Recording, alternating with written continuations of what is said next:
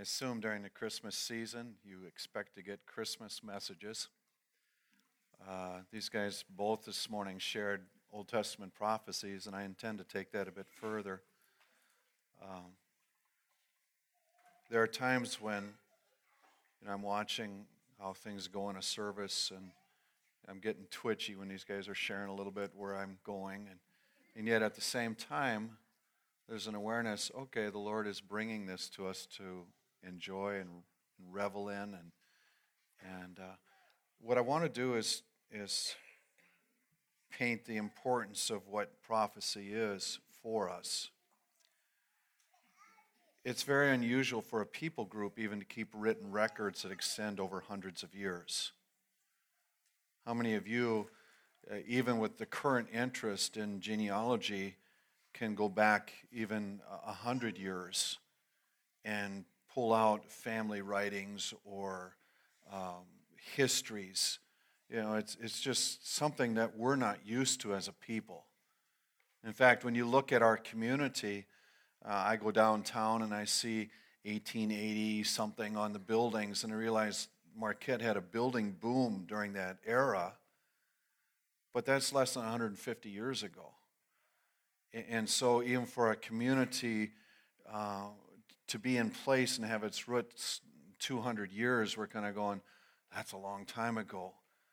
When we start walking through prophecies that these people held and, and kept to themselves, saying, There's a deliverer coming, there is a Messiah, an anointed one, when there's, there's a king that's going to reign in a way that we've never seen. They're holding on to these things hundreds and hundreds of years but then when you start piling them up, like I'm going to read 20 different passages. Okay? When you start putting those odds together, it's like saying, okay, out of this family group, uh, that's, that's where this king's going to come from. But he's also going to have connections with this family here, and, and you know, it's going to be out of this line. It, so that it's starting to get more and more defined through the years. And as you look at that, you're kind of going, well, that's, that's interesting. But then they also start giving, say, well, he's going to live in this village, and then he's going to appear to have come from that place. And he's also going to have to have lived in that area for a while. And, you know, it's as if we're looking and saying, okay, Marquette's the hub of the county, but there's really none of those villages are attached to Marquette itself, and yet it's going to deeply affect our lives to hold all of that for hundreds of years is astounding to me. And yet, when I look at that, I, I realize that's what happened with this people. But also, what that does is help me understand that um, Scripture has been delivered to us that it, with someone who controls the history or orchestrates the events of the nations and of families and of individuals. And so when I take that, then I go into my setting and I'm going, I can have confidence that He's ruling over my life as well. I can have confidence, even though I don't understand all the events of the day or the situations or the, the things that are going on around me, I have confidence that there is one who does know it all and has his hand over my life. And, and that's a very satisfying and reassuring thing to me. That's, I guess that's one of the things that I cling to when I'm looking at these different prophecies. I'm going to go through them in biblical order, not necessarily historical order. Okay? Genesis chapter 3. I'll put enmity between you and the woman. This is part of the curse, and it's being spoken to the serpent between your offspring and hers. He will crush your head and you, you will strike his heel. But this is also going, in a sense, to Satan, going, there's a conflict going on. He's going to crush your head. But it also speaks of it being a human being, right? Not Jesus coming as an angel, not a supernatural being just in its, himself coming to earth, but there's a, there's a connection with humanity that's declared right from the very beginning. Some of these you're going to look at and say, well, I'm not sure I see that. Let's just go on. the cumulative effect is fairly impressive. When he calls out Abraham in Genesis chapter 12, he makes this declaration uh, roughly 1800 years before Christ. Okay? Through you, all peoples on earth will be blessed. So he's making a, a, covenant declaration over Abraham and saying, connected to your family line is a blessing that's going to encompass the entire world. How many other families have that spoken over them? How many hang on to a promise like that? Genesis 17. God says to Abraham, Your wife Sarah will bear you a son. You'll call him Isaac. I'll establish my covenant with him as an everlasting covenant for his descendants after him. Okay, Abraham, if you remember right, has eight sons. Remember, he had the two, and then later on, after his wife Sarah died, he has six more. Attached to his life is the declaration this, this promise, it's through your son Isaac. So again, you know, odds one and eight. Okay, here's the one. So again, this family is going to have to keep record of this. But it's not just Abraham, it's not just one of his sons, it's a specific son, Isaac. Genesis 17. Oh, we just did that, excuse me. Genesis 49. The scepter will not depart from Judah. Jacob is prophesying over his sons, and he makes a declaration about Judah, not the oldest son, but Judah, and says, The ruler's authority is not going to depart from this one. So Jesus has to come through that family line. Again, 12 sons one is selected. So you already had the eight sons. Now you're into a family of 12 sons, and he's picking one. Again, th- these kind of odds being narrowed down in a family hanging on to these promises. It's pretty significant.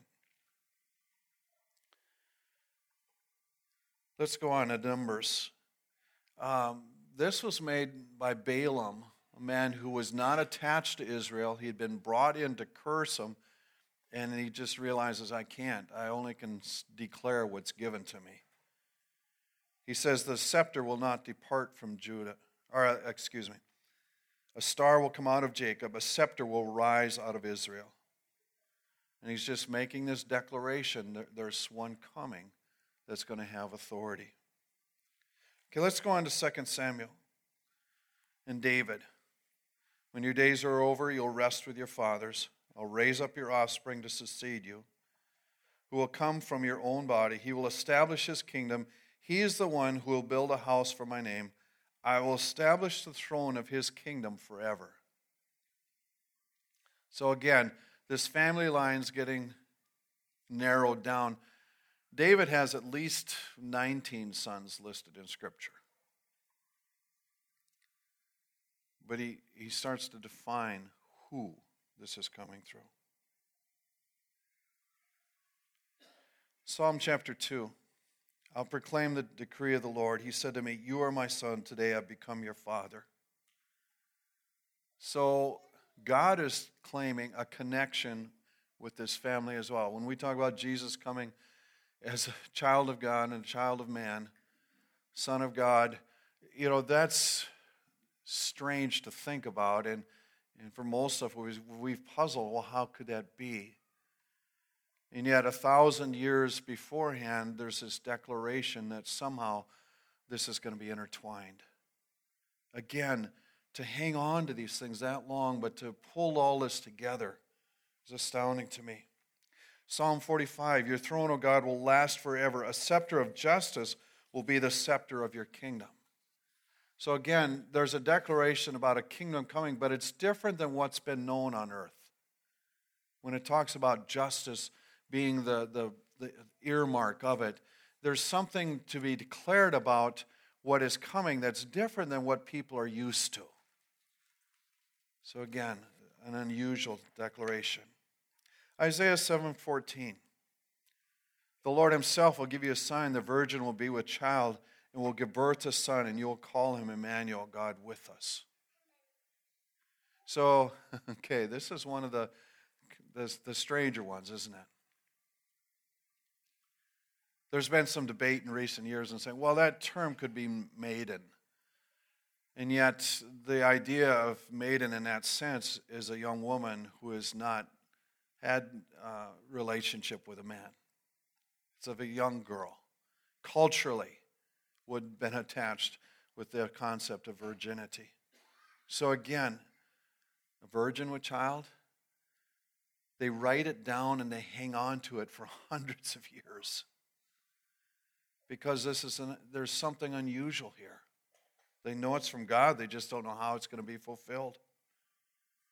Isaiah chapter 9. He will honor Galilee of the Gentiles by way of the sea along the Jordan. The people walking in darkness has seen a great light. You know, people thought he was a Galilean. He'd lived in that region, and yet they're going, This is this is a Gentile region. What what good could come from that? You know, this family that's carried all these promises from Galilee, and yet they hang on to it. Chapter 9 For to us a child is born, a son is given. The government will be on his shoulders. He will reign on David's throne. So, again, another declaration of this coming from David's descendants. Here's one that's unusual Isaiah chapter 11 A shoot will come up from the stump of Jesse, from his roots a branch will bear fruit. Jesse was David's father, and as you know, the, the king, the line of kings, you know, they, they, they were hauled off into captivity, and so they didn't have a kingdom to rule. And yet they kept track of that kingly line. So it was like it had been cut off, and then it says something's going to spring out of that. Now, another attachment to this idea is that the, the word Neser uh, can mean branch. He was called a Naz, Nazarene. You know, and the, the idea of that day was can anything good come out of Nazareth? In other words, it's a dumpy little town. It's who knows what it's written from, but some will attach this idea of branch, which Neser means. So it's like he's coming from West Branch. You know? Nah.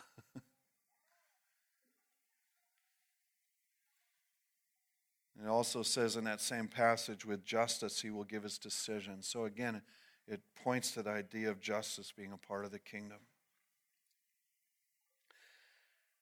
Isaiah 40, a voice of one calling in the desert, prepare the way of the Lord, make straight in the wilderness a highway for our God. I've, uh, I've sometimes wondered why the, the story of John was tossed in there with Jesus, you know, and given such preeminence. Except that how many, how many leaders are announced by someone else? How many men make it their whole life to honor another? How many, you know, come and have great uh, public exposure and, you know, preeminence in the community? You're going, this is, this is somebody that everybody is aware of, and yet he's making the declaration, it's someone else. Isaiah saw it hundreds of years in advance, and he's making, calling it out. Jeremiah 23. The days are coming, declares the Lord. I'll raise up to David a, a righteous branch. Again, that idea coming out. Jeremiah 31. This is what the Lord says A voice is heard in Ramah, mourning will, and great weeping. Rachel weeping for her children and refusing to be comforted.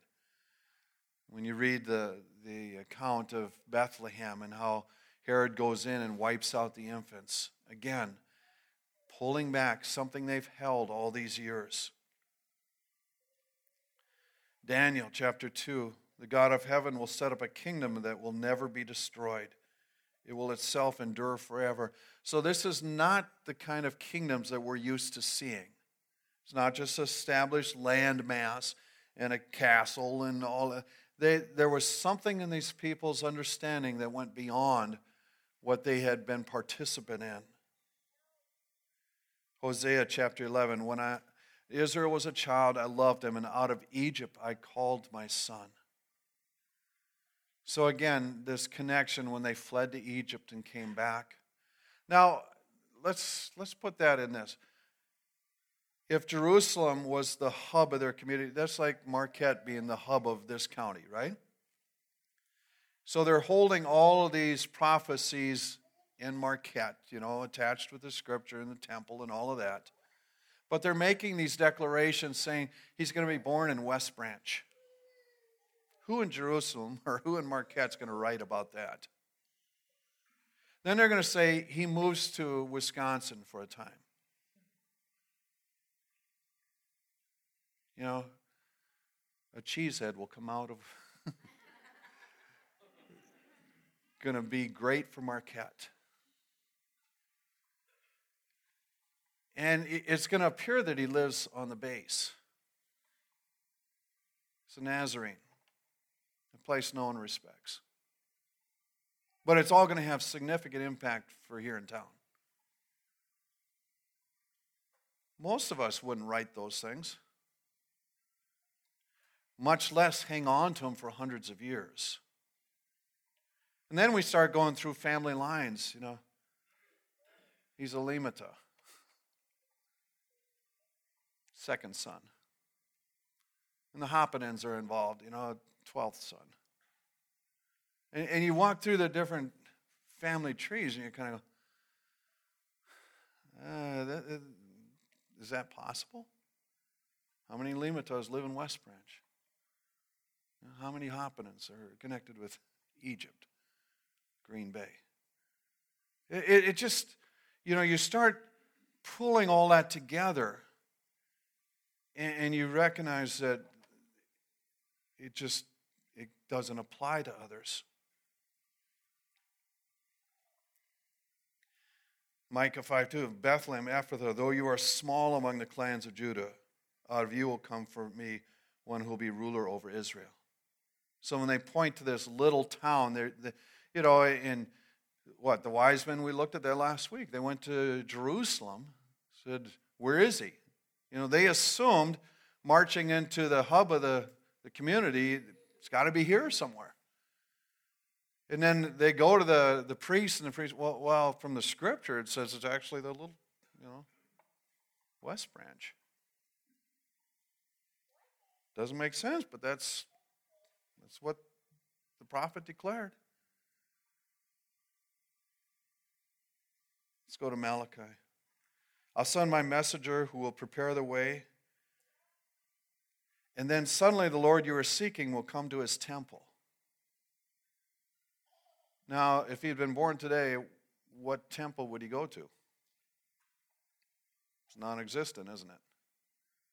70 AD, the temple was destroyed. So a few years after Jesus, he can't get into the temple. It's not there. Hasn't been for several thousand years. So there's, that window just keeps closing, doesn't it? Gets tighter and tighter, more specific each time. One more. This is in regard to John the Baptist. I'll send to you the prophet Elijah before the great and dreadful day of the Lord comes.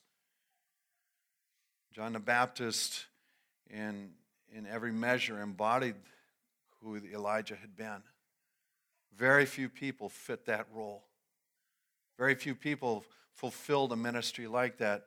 Yet John the Baptist, it was noted and, and declared, it's Elijah. This, who else could it be? This is he, he fits 20 prophecies we just walked through.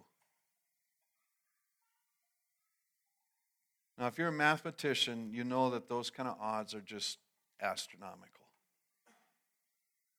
But to be written over hundreds of years by a variety of writers, kept by a people all that time, held onto and cherished and acknowledged, then, oh, what we have through Jesus. You know, I was, I was thinking even like with, you know, the Bethlehem massacre, what a horrific thing. And yet, Jesus suffered and died on the cross. He, he understands suffering. He's not unaware. But he, he walked through it all, and he, he came according to God's plan that you and I might have this confidence in our hope. Because we go, I'm a part of this kingdom because he has brought my salvation. He's washed away my sins. How can I know my sins are washed away? Well, if these other declarations that he made are true, and he makes this declaration, I have confidence in that as well. And he said that he would forgive me. He said that I can be at peace with God. He said that I might have relationship with him. And so I carry that with confidence, saying, I have hundreds of years of fulfilled promise to rely on with confidence for today. Thank you, Lord. Stand with me, will you?